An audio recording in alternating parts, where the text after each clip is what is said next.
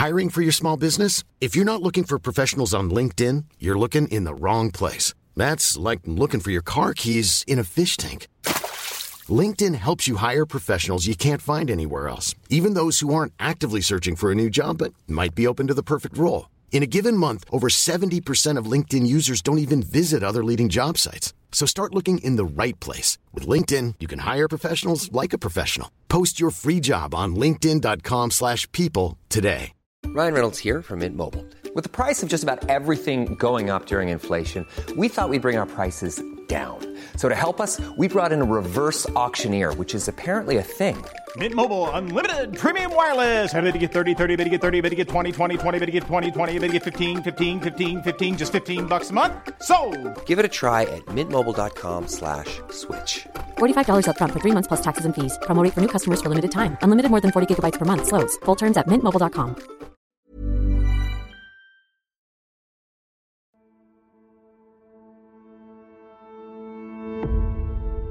اسفندیار در دوراهی انتخاب. آیا باید با زندگیش قمار کنه یا از نشستن بر تخت پادشاهی ایران زمین منصرف بشه؟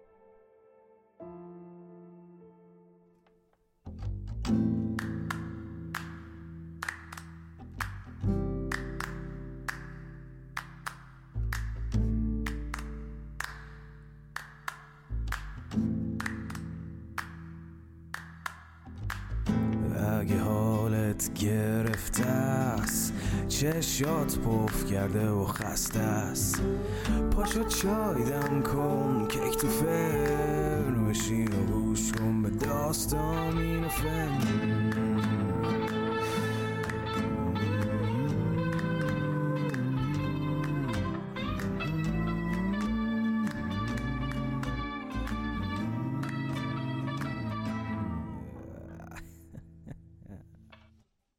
سلام. من ایمان نجیمی هستم و این اپیزود 66 م روایت شاهنامه به نصر از پادکست داستامینوفنه. داستامینوفن پادکستی که من داخل اون برای شما قصه می‌خونم. اگر تمایل دارید به ما برای ادامه این راه کمک بکنید بزرگترین کمک شما به ما اشتراک گذاری این پادکست با سایر دوستانتونه تا فارسی زبانهای بیشتری بتونن با قصه های شاهنامه آشنا بشن. همینطور می‌تونید از طریق لینکی که در توضیحات هر اپیزود می‌گذارم تحت عنوان حمایت از شاهنامه به نصر به ما کمک مالی بکنید. عزیزان خارج از کشور از طریق پیپال و داخل کشور هم از طریق راه های گوناگون دیگهی که در صفحه حمایت وبسایت ما موجوده. اما اسپانسر این اپیزود هم شینا صنعت پارسه که زمینه فعالیتش جت پرینترهای صنعتیه. با کارخانجات بسیار زیادی هم فعالیت می‌کنن و نماینده‌ی رسمی جت پرینترهای هایپک در ایران هستند. ممنونیم از شینا صنعت پارس که حامی شاهنامه شده. آدرس وبسایتشون رو در توضیحات همین اپیزود می‌گذارم. سخن رو کوتاه می‌کنم و شما رو دعوت می‌کنم به شنیدن اپیزود جدید. خب در اپیزود قبلی گفتیم که بعد از پیروزی اسفندیار مقابل ارجاسب و نجات خواهرانش گشتاسب اونقدری که باید به پسر آفرینی نگفت و نکوهشش هم کرد. اما گشتاسب همه فکر و ذهنش این شده بود که چطور زیر قولش بزنه و برای سپردن تاج و تخت به پسرش اسفندیار بهانه تراشی کنه. در نهایت هم برای چندمین بار شرطی تعیین کرد برای پسر و اون این بود که اسفندیار رستم دستان رو دست بسته به پایتخت بیاره. دلیل این انتخاب هم فال و اختر اسفندیار بود که پدر دیده بود پسرش به دست رستم کشته خواهد شد. پس این تصمیم رو گرفت که اون رو به کام مرگ بفرسته. به این بهانه که رستم اونقدری که باید برای تاج و تختش کهتری نمی‌کنه و فرمانپذیر نیست.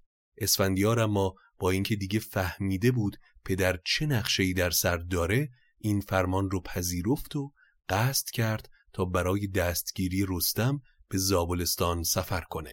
خبر این اتفاق در کاخ پیچید و به کتایون مادر اسفندیار رسید و حالا مادر سراسیمه و آشفته نزد اسفندیار اومده.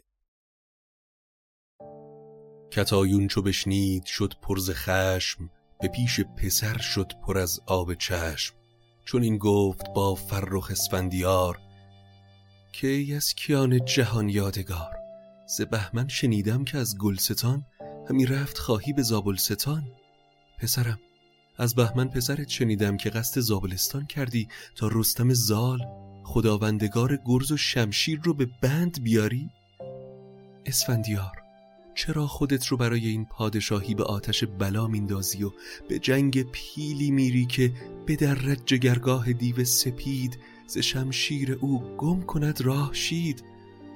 همان ماه هاماوران را بکشت نیارست گفتن کسو را درشت. همانا چو سهراب دیگر سوار نبوده از جنگیگه کارزار. به چنگ پدر در به هنگام جنگ به آوردگه کشته شد بیدرنگ. رستمی که به خونخواهی سیاوش دریای خون از توران تا ایران بپا کرده به کین سیاوش ز افراسیاب ز خون کرد گیتی چو دریای آب. جگر گوشم شتاب نکن که نفرین و صد نفرین بر این تخت و این تاج باد بر این کشتن و شور و تاراج باد. مده پی تاج سر را به باد که با تاج شاهی ز مادر نزاد. پدرت پیر شده اما تو جوانی و همه چشم ها به سمت توه. مرا خاکسار دو گیتی مکن. از این مهربان مام بشنو سخن. مادر اونچه از رستم و هنرهاش گفتی سراسر درست و خودم هم می‌دونم که پهلوانی مثل رستم سزاوار بند و این رفتار نیست. اما چگونه کشم سرز فرمان شاه؟ چگونه گذارم چون این دستگاه؟ مرا گرب زاول سرایت زمان بدان سو کشد اخترم بیگمان. چطور از فرمان شاه سرپیچی کنم؟ رستم هم اگر به فرمان من تن بده هرگز از من تلخی نخواهد دید. اما اگر بناست که زمان من در زابلستان به سر بیاد بیگمان از تقدیر گریزی نیست. ببارید خون از مژه مادرش همه پاک برکند موی از سرش. اسفندیار تو جانت رو به میان دست گرفتی و به جنگ پیلتن میری. مبر پیش پیل جیان هوش خیش نهاده بدین گونه بر دوش خیش. پیلتن سر به این سرزنش و اسارت نمیده. اگر زین نشان رای تو رفتن است همه کام بدگوهر اهر است. به دوزخ مبر کودکان را به پای که دانا نخواند تو را پاک رای. اگر به التماس من از این تصمیم بر نمیگردی پس تنها نرو با لشکری به زابلستان برو و پسرانت رو با خودت به اون دوزخ نبر. به مادر چنین گفت پس جنگ جوی که نابردن کودکان نیست روی. چو با زن پس پرده باشد جوان بماند منش پست و تیره روان. من پسرانم رو با خودم به این جنگ می‌برم. چرا که اونها باید هنر جنگیدن رو در میدان از پدر یاد بگیرن. مرا لشکری خود نیابد به کار جز از خیش و پیوند و چندی سوار. و نیازی هم به لشکر ندارم. با تعدادی از سواران برگزیدم به زابلستان میرم. ز پیش پسر مادر مهربان بیامد پر از درد و تیر روان. همه شب ز مهر پسر مادرش زدیده همی ریخت. خون بر برش.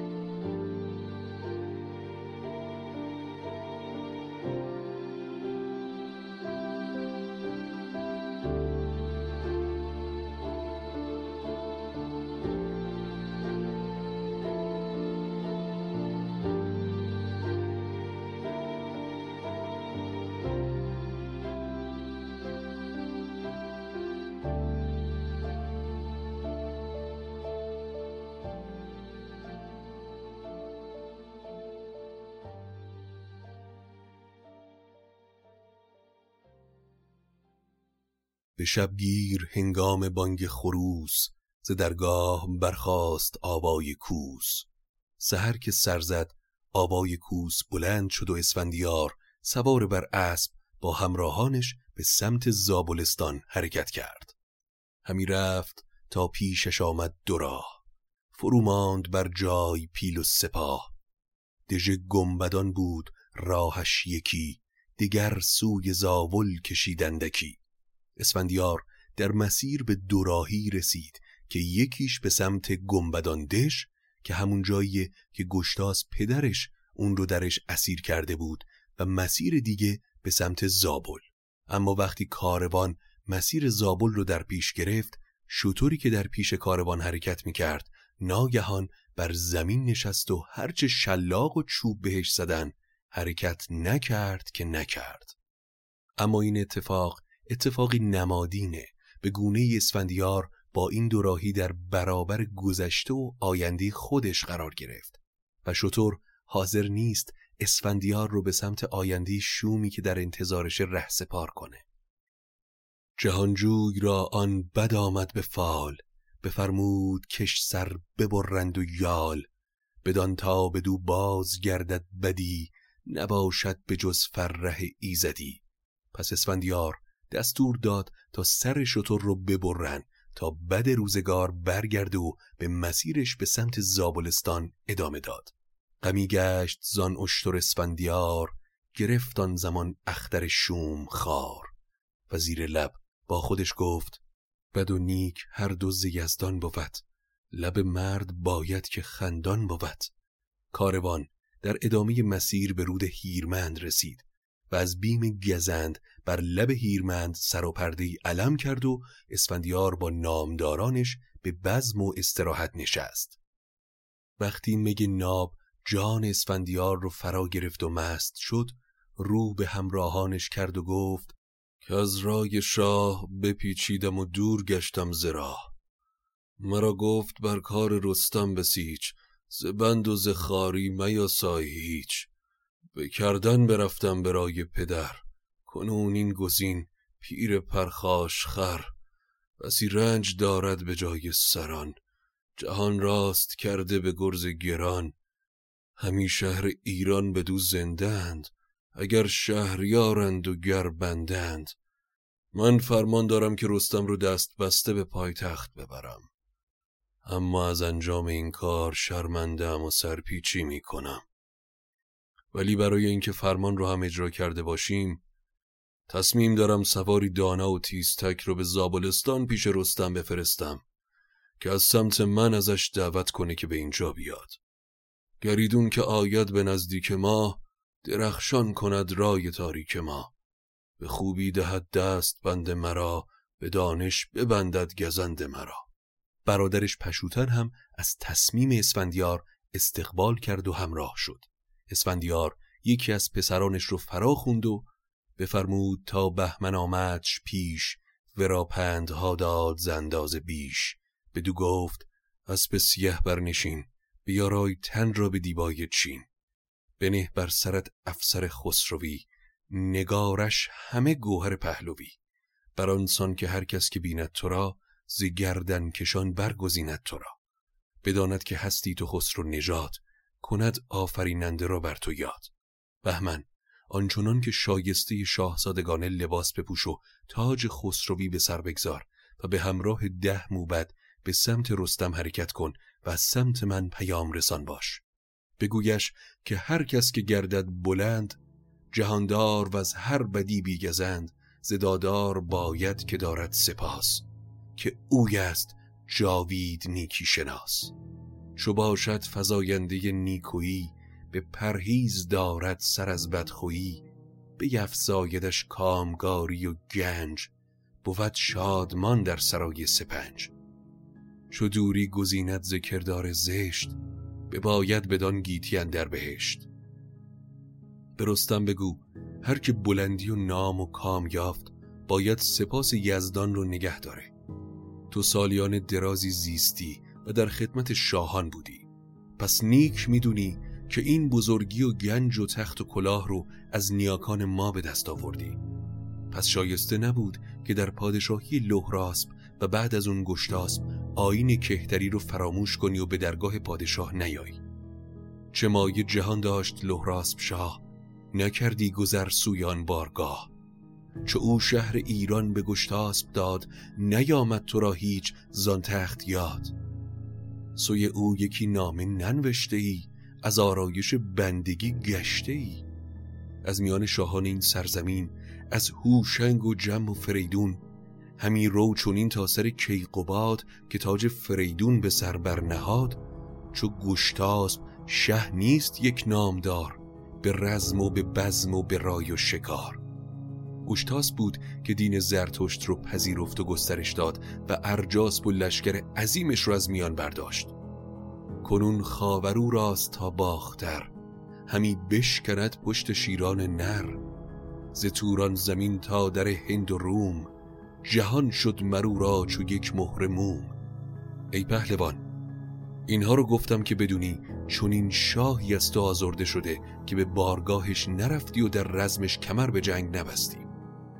گشتاسب سوگند یاد کرده که تو رو دست بسته به درگاه ببرم. از خشمش بپرهیز و پوزش بخوا چو اینجا بیایی و فرمان کنی روان را به پوزش گروگان کنی به خورشید رخشان و جان زریر به جان پدرم آن جهاندار شیر که من زین پشیمان کنم شاه را برافروزم این اختر و ماه را. پشوتن بر این بر گوای من است. روان و خرد رهنمای من است. همی جستم از تو من آرام شاه ولیکن همی از تو دیدم گناه. همه دوده اکنون به باید نشست زدن رای و سودن بدین کار دست. زواره فرامرز و دستان سام جهان دیده رودابه نیک نام. همه پند من یک به یک بشنوید بدین خوب گفتار من بگروید. چو بسته تو را نزد شاه آورم بدو بر فراوان گناه آورم. بباشیم پیشش به خواهش به پای ز خشم و زکین آرمش باز جای. اسفندیار تلاش کرد تا در عین احترام و سازش پیام رو به رستم انتقال بده و در عین حال از مقام و جایگاه خودش هم کم نگذاره. بهمن پیام پدر رو شنید و سوار بر اسبی سیاه با درفشی درخشان به سمت زابلستان تاخت. زال وقتی خبردار شد که سواری به شهر نزدیک میشه گرز به دست گرفت و به سمت شتافت و تا دید شاهزاده ای از نژاد لهراسپه برش نماز برد و خواست در ایوان مهمانش کنه و کمی استراحت کنه. اما بهمن زال رو نشناخت و گفت که از سمت اسفندیار که بر لب هیرمند خیمه زده پیام مهمی برای رستم داره. بدو گفت دستان که نام تو چیست؟ همی بگذری تیز کام تو چیست؟ برانم که تو خیش لحراس بی گر از تخمه شاه گشتاس بی چون این داد پاسخ که من بهمنم نبیره جهاندار رو این تنم. چو بشنید گفتاران سرفراز فرود آمد از باره بردش نماز. شاه زاده این همه عجله برای چیه؟ بهتره کمی استراحت کنی تا رستم و همراهانش از شکار برگردن و نزد تو بیان. فرمان اسفندیار رو نباید این چون این خار بگیری. فرمان اسفندیار نشاید گرفتن چون این سست و خار. پس زال سواری رو فرا خوند و اون رو به همراه بهمن به سمت شکارگاه رستم فرستاد. یکی کوه بود پیش مرد جوان برانگیختان بار را پهلوان. نگه کرد بهمن به نخچیرگاه بدیدان بر پهلوان سپاه. درختی گرفته به چنگندرون بر او نشسته یکی رهنمون. یکی نر گوری زده بر درخت نهاده بر خیش گوپال و رخت. یکی جام پرمی به دست دیگر پرستنده بر پای پیشش پسر. همی گشت رخشن در آن مرغزار درخت و گیا بود و هم جویبار. بهمن وقتی به شکارگاه رسید از بالای کوهی رستم رو دید که گوری رو به تنه درختی زده و به دست گرفته و در دست دیگه جام می و مشغول خوردن و آشامیدنه. بهمن از دیدن رستم تهمتن شگفت زده شد. به دل گفت بهمن که این رستم است؟ و یا آفتاب سپید دم است. به گیتی کسی مرد از این سان ندید نه از نامداران پیشین شنید. بترسم که با او گل اسفندیار نتابد بپیچد سر از کارزار. از این میترسم که پدرم یارای مقابله با چنین یل پیلتنی رو نداشته باشه. بهتر چاره ای رو خودم بیندیشم تا پدر به سختی نیفته. بهمن سنگ بزرگی رو شروع به قلتاندن کرد و از بالای کوه به سمت رستم روانه کرد. سنگ که شروع به حرکت کرد زواره با دیدنش فریاد زد و به رستم خبر داد. خروشید کی مهتر نامدار یکی سنگ قلتان شد از کوه سار. رستم اما با دیدن سنگی که به سمتش در حرکت بود نه شگفت زده شد نه ذره جم خورد. بلکه در همون حالت که جامی می رو می نوشید با پاشنه پا به سنگ کوبید و مسیر حرکت سنگ رو تغییر داد. بهمن مبهوت این اتفاق خشکش زده بود. غمی شد دل بهمن از کار اوی چو دیدان بزرگی و کردار اوی. همی گفت گر فرخ اسفندیار کند با چنین نامور کارزار تن خیش در جنگ رسوا کند. همان به که با او مدارا کند. پس بهمن به سمت شکارگاه رفت و رستم اون رو پذیرا شد و اون رو به بر گرفت. بهمن هم درود پدر رو رسوند. تهتن در ابتدا خواست تا شاهزاده جوان به سفره بنشینه و غذایی بخوره و چنان که رسم بود به خوردن گور مشغول شدند رستم به همون میزان خوراک خودش برای بهمن هم گذاشت. یک گور کباب شده برای خودش و یک گور کباب شده هم برای بهمن بهمن اما یک صدم اونچه خوراک رستم بود رو هم نخورد رستم تهمتن با دیدن این صحنه خندید و گفت ای شاهزاده با چون این خوراک کمی چطور شمشیر می‌زنی؟ خورش چون بدین گونه داری به خان چرا رفتی اندر دم هفت خان؟ بهمن در جواب رستم گفت شاهزاده ها باید کمتر حرف بزنن و خوراک بخورن و بیشتر توی جنگ شمشیر بزنن. بخندید رستم به آواز و گفت که مردی نشاید ز مردان نهفت. یکی جام زرین پر از باده کرد و زو یاد مردان آزاده کرد. دیگر جام بر دست بهمن نهاد که برگیر از آن کس که خواهی تو یاد. رستم بعد از غذا دستور داد تا جام می پیش بیارن.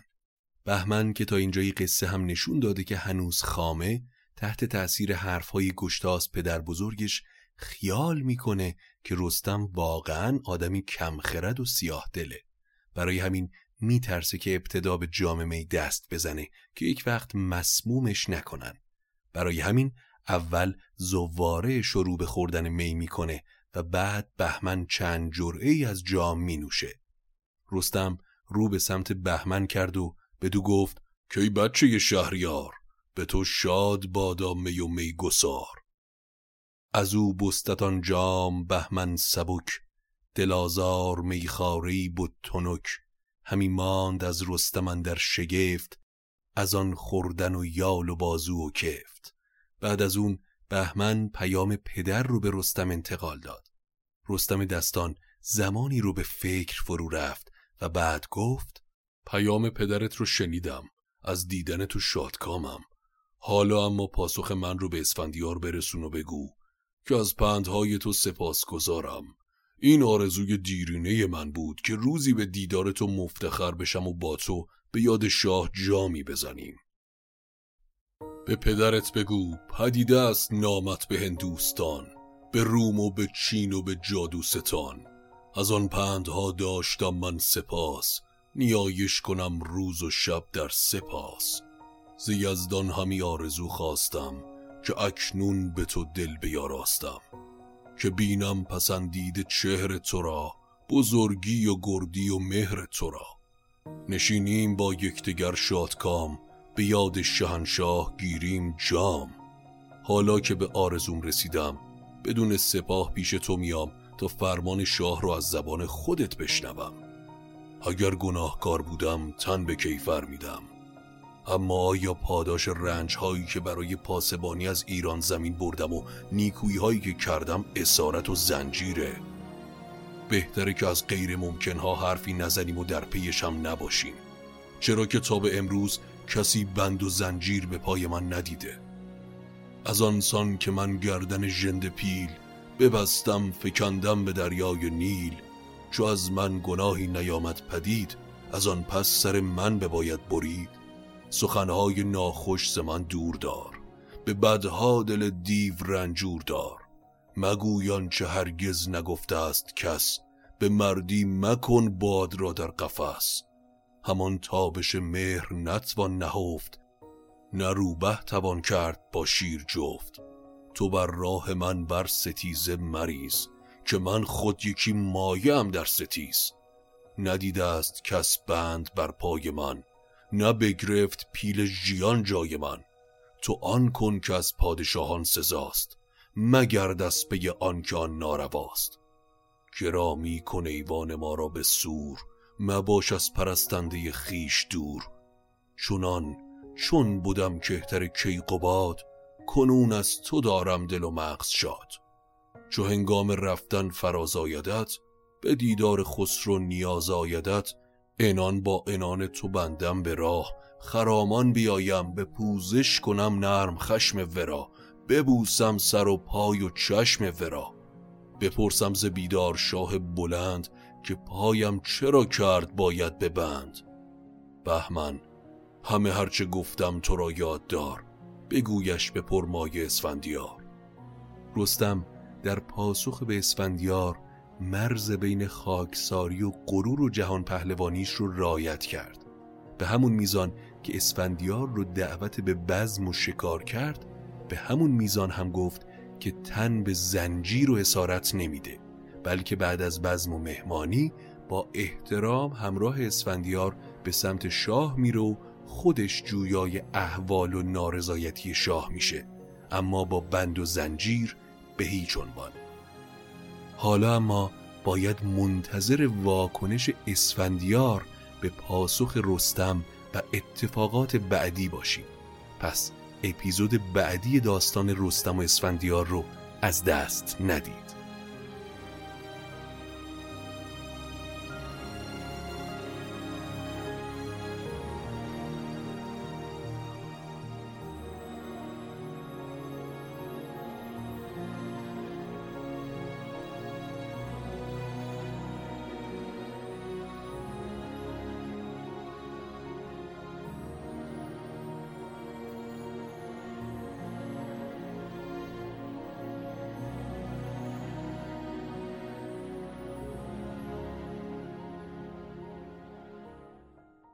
این بود اپیزود 66 روایت شاهنامه به نصر از پادکست داستامینوفن.